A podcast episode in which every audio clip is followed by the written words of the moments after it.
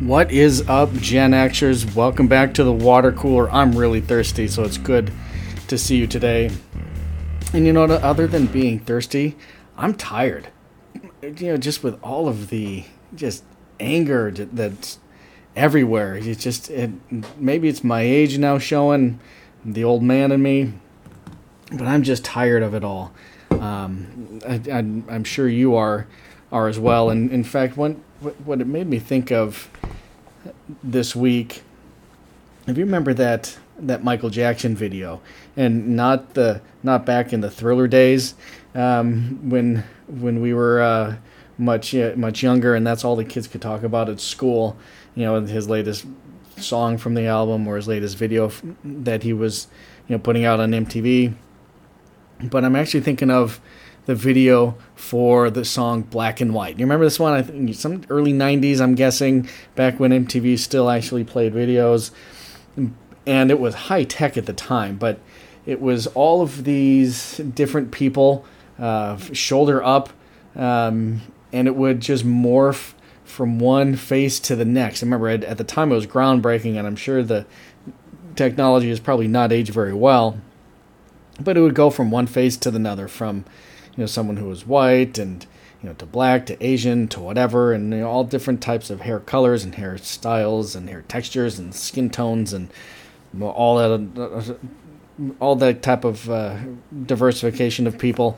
And, you know, the song, if you remember, it was, you know, something, I mean, if you don't matter if you're black or white, Gonga Bay, blah, blah, blah, blah. You remember his goofy song that he had.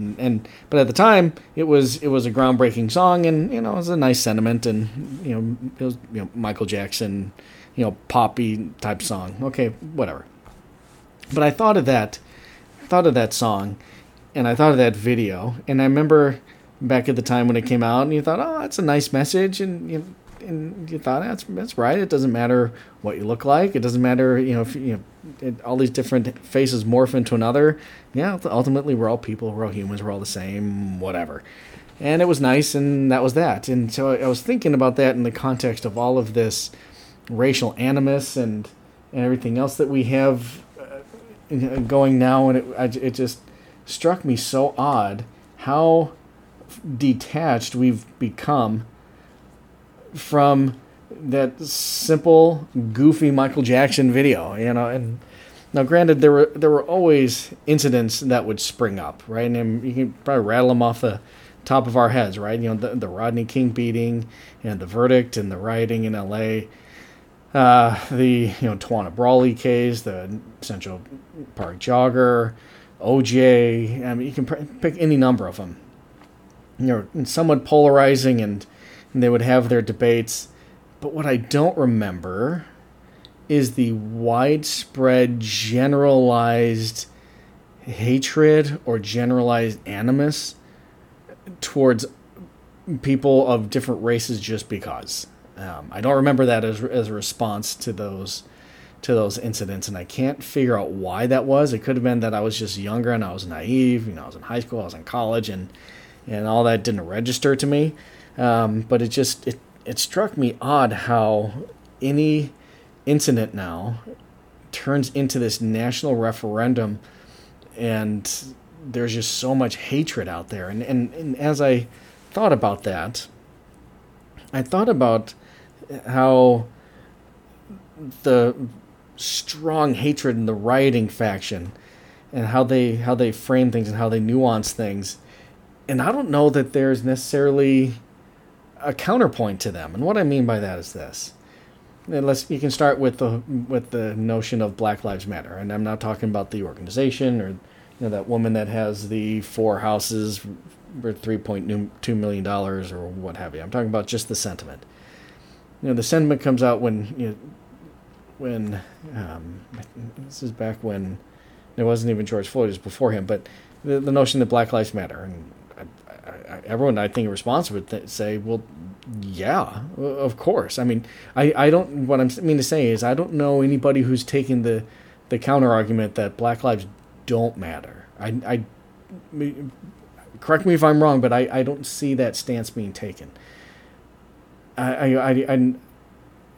not sure where the polarization is coming from, other than maybe just this defensive stance of saying, hey, don't loop me into that. And then there's other people who say, I'm going to loop you into that just because of what you look like and how you were born. It's just very strange. And I was thinking about the goofy black or white video from Michael Jackson in response to that. In particular, I saw this really sad video that was put out, and I'm not sure what type of piece of garbage who think to not only just take out their phone and record this type of thing, but then put it out online as though you're some kind of hero. But there's this video that was taken in a Holiday Inn, and the customer, I believe, who was black, but he's taping this Holiday Inn employee who was white, looked fairly young, and he was kind of shaming him regarding whatever error was happening in it. But you can see, the kid that's dealing with him continues to get more and more flustered, to the point where he just has a full breakdown and just screams and grits his teeth and bangs his head against the screen and the keyboard, and goes off into a corner and just loses control of himself. And he's getting berated all this time. And the whole time I'm watching this, thinking, that poor kid. I mean, first of all, the kid must have some kind of, mental illness, some type of emotional issue, maybe, but certainly in the moment he did. And it was remarkable to me how something like that cannot be handled with compassion. I mean, where have we gone as humanity that that's how we treat people? I don't get it. I get if you're frustrated at a hotel or at an airport, and I get it, and tempers are short or whatnot. But on the flip side, there's a person, there's a human. And again, regardless what they look like, regardless of what their background is, I mean, even if that person is being rude or snide, to meet that with animosity, I mean, isn't that, that's Karen culture, right? That's elevating things and escalating things and let me talk to your manager. It was just really, really, really sad. I felt so bad for that poor kid. Apparently there's some GoFundMe, in response to that, and hopefully that kid will get a boost and get some encouragement and get back out there. I mean, at least the kid had a job. At least he was working. At least he was trying to be productive and do something. And we're now in a spot where we just destroy people for clicks, for attention. I don't get it. My Gen X brain is not wired that way. I cannot fathom for a second something happening where I take out my phone and video it and then post it as though I'm some hero or whatever. I just don't understand that. And the fact that this kid was a white kid and the guy taping it was black, there's this kind of odd racial component to it, I think. I don't know. It's just really, really sad. And then after I read that, I saw this article that was quoting Tulsi Gabbard. And I tell you, the more I hear her talk, the more I like her. I don't know why in the world she has a D behind her name. It just reminds me of my stance that I always take when I'm evaluating a politician, and one is that Democrats are always bad, and two, the Republicans are almost always bad. But she's certainly flying in the face of that, and every time she speaks, I agree with her. I like hearing what she has to say, and I think she has a unique perspective on things. But in this case, this article was quoting her, where she urges Americans to reject what she referred to as racialism. And it really pulled me in as I read it, and I think she's really spot on. I wanted to kind of rehash some of the things she said. But in the article, she encourages Americans to reject the racialism of everything and everyone, warning that it is a dark and divisive path. Well, absolutely. And it kind of goes back to what I said in the beginning. Again, there have always been these types of incidents, but I don't remember just the immediate divisiveness with anger and vitriol and lashing out at each other. I don't remember that. But she goes on to say, my dear friends, my fellow Americans, please, please let us stop with the racialization of everyone and everything. We are all children of God and are therefore family in the truest sense, no matter our race or ethnicity. And I just really, really appreciated someone with a national platform coming out and giving that type of sentiment, because I mean, this is, you know, someone who ran for president but does not currently hold any office. I think she has some kind of foundation where she's doing, you know, some good, but you know, again, I didn't hear this sentiment from the White House. I didn't hear it from anybody in the Senate. I didn't hear about it from anyone in the House of Representatives or anyone else from currently with a position of power in Washington. This came from someone that holds no office currently. And as much as I appreciated it from her, I just shamed the rest of our leadership in the country that we don't hear the same type of thing. Everyone somehow tries to play it for an advantage. And it goes back to what I've been saying for weeks, how, you know, it again proves Charles Barkley right, that we just have these race hustlers and politicians who are playing this divide for their gain. And so props to Tulsi Gabbard for saying something that I think everybody can get behind and everybody can agree with. And it also kind of flies in the face of a lot of what we were force-fed when we were in high school and in college, you know, that the multiculturalism message is how it was framed to me. I remember being in high school and just being put off by it. And in college, I remember seeing some goofy poster when I was walking into the business school, and it was something along the lines of, you know, we are a stew, not a soup, and it had people from all different ethnicities and what have you. And I just remember just being really put off by it, and I've thought about it off and on since then, and I've come to realize what really put me off about those messages.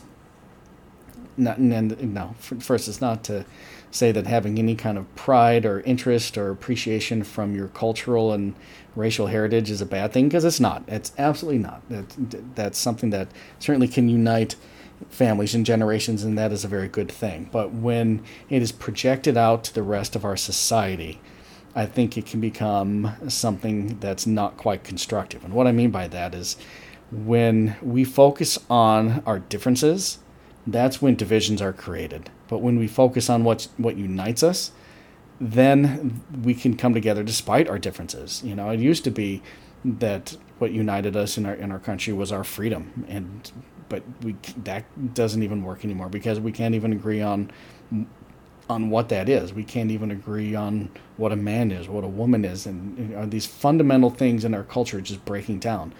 We don't have, you know, common language. We don't have common experiences and all these things that were just causing these divides, and it's just totally unconstructive, and it's a shame. And I wish we would start to focus more on our similarities than our differences. But this identitarian politics that's been taking hold for quite some time and certainly gets a lot of play in colleges and educational circles only goes to make things worse. And I'm not sure what accelerated it, but we've certainly gone there, and it's bizarre. But one thing is certain, though, with that in that context, everyone seems to be very afraid of the terroristic left-wing mob, because that seems to be where all the destruction and anger is coming from. Again, kind of going back to where I'm just curious to know where these counter-arguments are, and we can even look at the George Floyd thing, because there were some who just wanted Chauvin to be guilty just because they felt bad that George Floyd died, and I get that. I feel bad that he died too. I don't think he should have. I certainly don't think Derek Chauvin is a saint, and he's probably even objectively a bad dude. But in the context of law and order, that's where it starts to get tricky for me. You know, you can even think back to when, you know, John Adams felt that even though there was such hatred for them, that the British troops accused of participating in the Boston Massacre deserved to have representation, and he took a lot of heat for that. And that's kind of where I come down on the side of the rule of law. But again, I don't know where the counter argument to aside from that, but the counter argument to George Floyd is. I mean, I think everybody can agree. Hey, probably shouldn't have knelt on him for that long. Probably should have figured out some other way. Now, what that way is, I don't know. I'm not a law enforcement expert. But again, I'm not sure. I don't hear the counter argument that, yes, that was totally justified and it's no big deal that George Floyd died. But the argument seems to take the stand as though there are people out there that exist that are making that argument, and I can't wrap my mind around it. It's bizarre. But hopefully, we can start to call back to the Michael Jackson video. We can listen to Tulsi Gabbard and reject the racialism. Just reject it. And like I was saying last week, what I tell my boys all the time, when there's this hatred that bubbles up, don't participate. Just don't engage in it. Let that be someone else's issue. But don't engage. There's nothing constructive that can come from it. But no, I touched a little bit on our culture degrading, and one of the main reasons why I think that is, and why there's nothing common to focus on anymore, because our culture now seems to just simply be pop culture, right? And it's not that uniting, cultural experience that can bring us all together. There's just this eclectic collection of whatever is popular at the moment. It comes and fades and onto something new. And with social media and with information spreading so quickly, those ebbs and flows are a lot quicker now than they ever were. But it's still, that seems to be our culture. Our culture is pop culture. And you're really starting to see that reflected in politics now. I think from the moment that Bill Clinton played the sax on Arsenio Hall, politics became pop culture. And it's certainly not for the better. Now, true, Ronald Reagan was an actor, and he was a well-known actor, but when he ran for president in 1980, his time as an actor had long since passed, and he had spent a significant amount of time as governor of California and giving speeches and speaking out against communism and a whole number of things where he'd established himself as someone in the political space that, and he proved his abilities when he ran for president. But now the thing that seems to vault people is image and notoriety. And you're seeing that over and over again. And it doesn't seem like that's something constructive. As an example, when Arnold Schwarzenegger became governor of California, do you think for a second he could have won that without his celebrity? Well, of course not. About Jesse Ventura in Minnesota, same thing. He even won as an independent candidate, which you almost never see on a state level, much less in a national level. But he won that office largely because of his celebrity. Think about what a cult of personality Barack Obama became quickly in 2007 and 2008. And for someone who was relatively very little accomplished, he won as on his basis of celebrity, right? I've always referred to him as the Kardashian president, right? He was famous for being famous.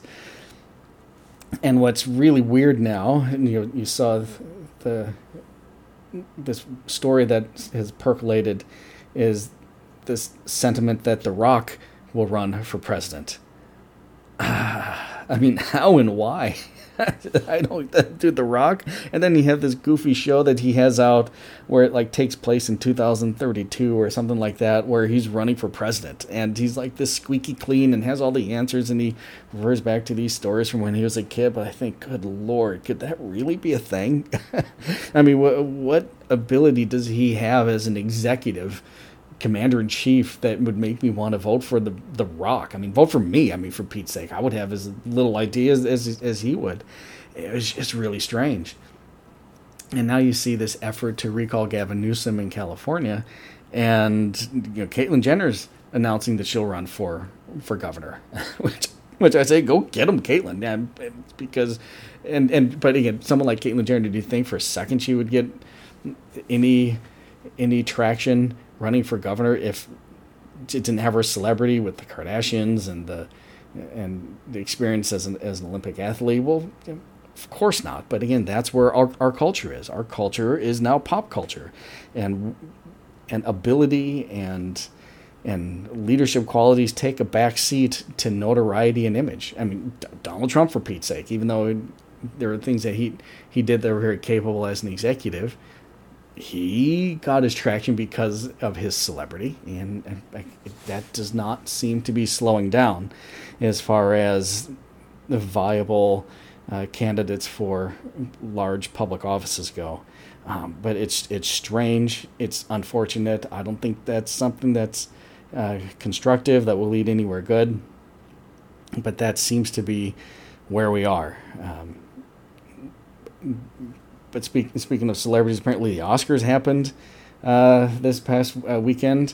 I was not aware of it. I was not interested. To be fair, I haven't watched an Oscars show. And honestly, I can't tell you how long. Maybe when Gladiator won, 20-some years ago. Maybe by now, I couldn't even tell you off the top of my head.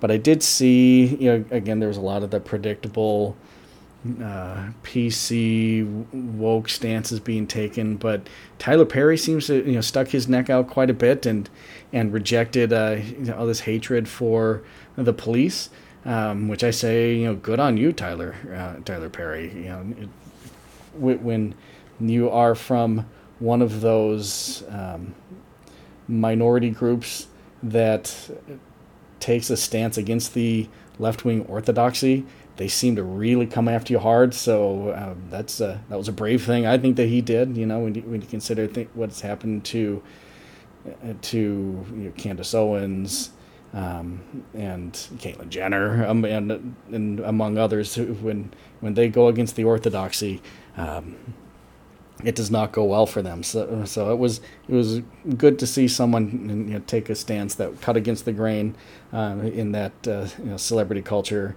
and that love fest that they have for each other. But again, I can't speak too much on what he said because, again, I didn't watch it, didn't pay attention. That was not certainly on my radar. You know, but they're all about image, and not surprising with all the COVID protocols that happened. I guess one thing that was lifted were the wearing of masks on their red carpet, because I guess it's fine. Image takes priority over the science, if that's something that a stance that you're taking. But it was weird. But now someone who didn't shirk their mask was Joe Biden. In this video call to discuss the climate with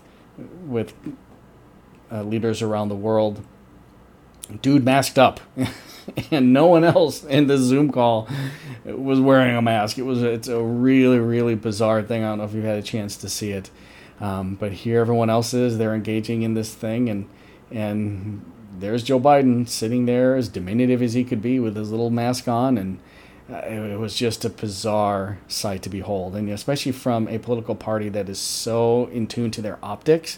I can't believe someone didn't realize ahead of time how bad that and small that makes him look. And not just that he had a mask on, he's fully vaccinated, and he wasn't by anybody. Why he would be wearing a mask in that context, you would think he would take the mask off, and if he wants to make the point of, hey, I'm vaccinated, I'm distanced, and to encourage people to get vaccinated, maybe, if that's something that you'd want to do, but no, they're taking the stance of, again, really playing up the mask thing. That's really weird. And the other thing that I thought was really weird in that very same image is he seemed to be the only leader who did not have any national flag or anything behind him, which I felt really weird. I mean, you saw Trudeau with the maple leaf, and you saw, you know, Putin with the Russian colors. You saw a number of EU leaders there with the, you know, the EU flag and the, you know, the blue with the stars on it.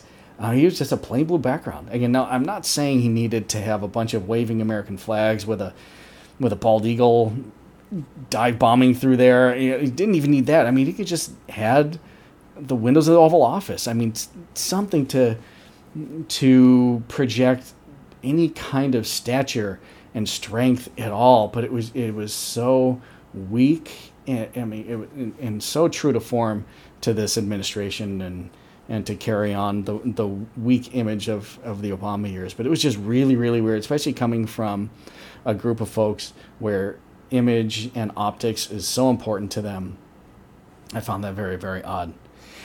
Now, the last thing that I found odd and troubling, I don't know if you saw this video too, and that I'll end with here, is this fight that happened in the Miami airport. Boy, that was weird. You had like at least 7 people just wailing on each other and kicking and screaming, and I couldn't make heads or tails of who was who was doing what they were yelling, what they were even fighting about. And as I saw it, my 9-year-old daughter looked at it with me, and you know, she and I had just, you know, traveled a number of weeks ago, so you know, she has this experience of being in airports fresh in her mind, and she was just caught off guard by that. She's like, what are they fighting about? I'm like, I don't know. It doesn't make any sense. And she asked me, what would you do if you were there when that happened? I'm like, well, my first thing I would do, my main priority would be to get you out of there and make sure that you're safe. But she's like, would you step in there? Would you try to get them to stop? And I thought about it for a second. I'm like, you know, no, I wouldn't. And I told her, with the one exception being, if, again, from the video, I couldn't really tell this, but I'm like, if I were there and I saw, you know, a man that was, you know, was punching or kicking a woman like they are in these scrums, okay, then I would step in. And she said, well, why would you do that? I'm like, well, you know, he could really, really do some damage and hurt her. I you know, tried to go in there and get him to stop or try to get her out of there somehow, but if it was a woman fighting a woman or a dude fighting a dude, I'd probably just, you know, back away. And that's kind of what everyone else did. You know, they were kind of just saying stop and just kind of back and giving them their space to just beat the crap out of each other. And in some weird way, is this what everyone wants? I mean, when they say defund the police, is this what they want? They just want to just kick the crap out of each other? I mean, some of the responses to the police shooting in Columbus was just to let teens have their knife fights. You know, I've seen The Outsiders, I've seen West Side Story. I guess maybe they want that to be a thing again. But it was weird. I mean, this was in the Miami airport. This was not some off-the-beaten-path locale, and it was a really weird and sad thing. Again, I just don't know where civility has gone in our culture. It's sad. It's unfortunate.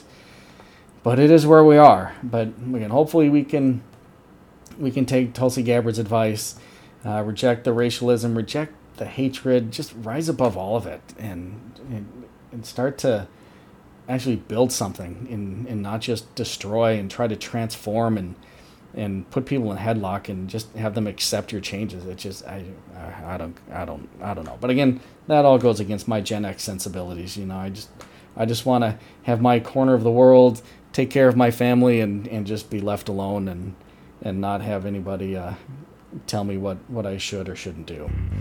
But such is life as a Gen Xer. No, with that, I'm going to go get back to work, and I will see all of you next time at the water cool. Stay cool, Gen X.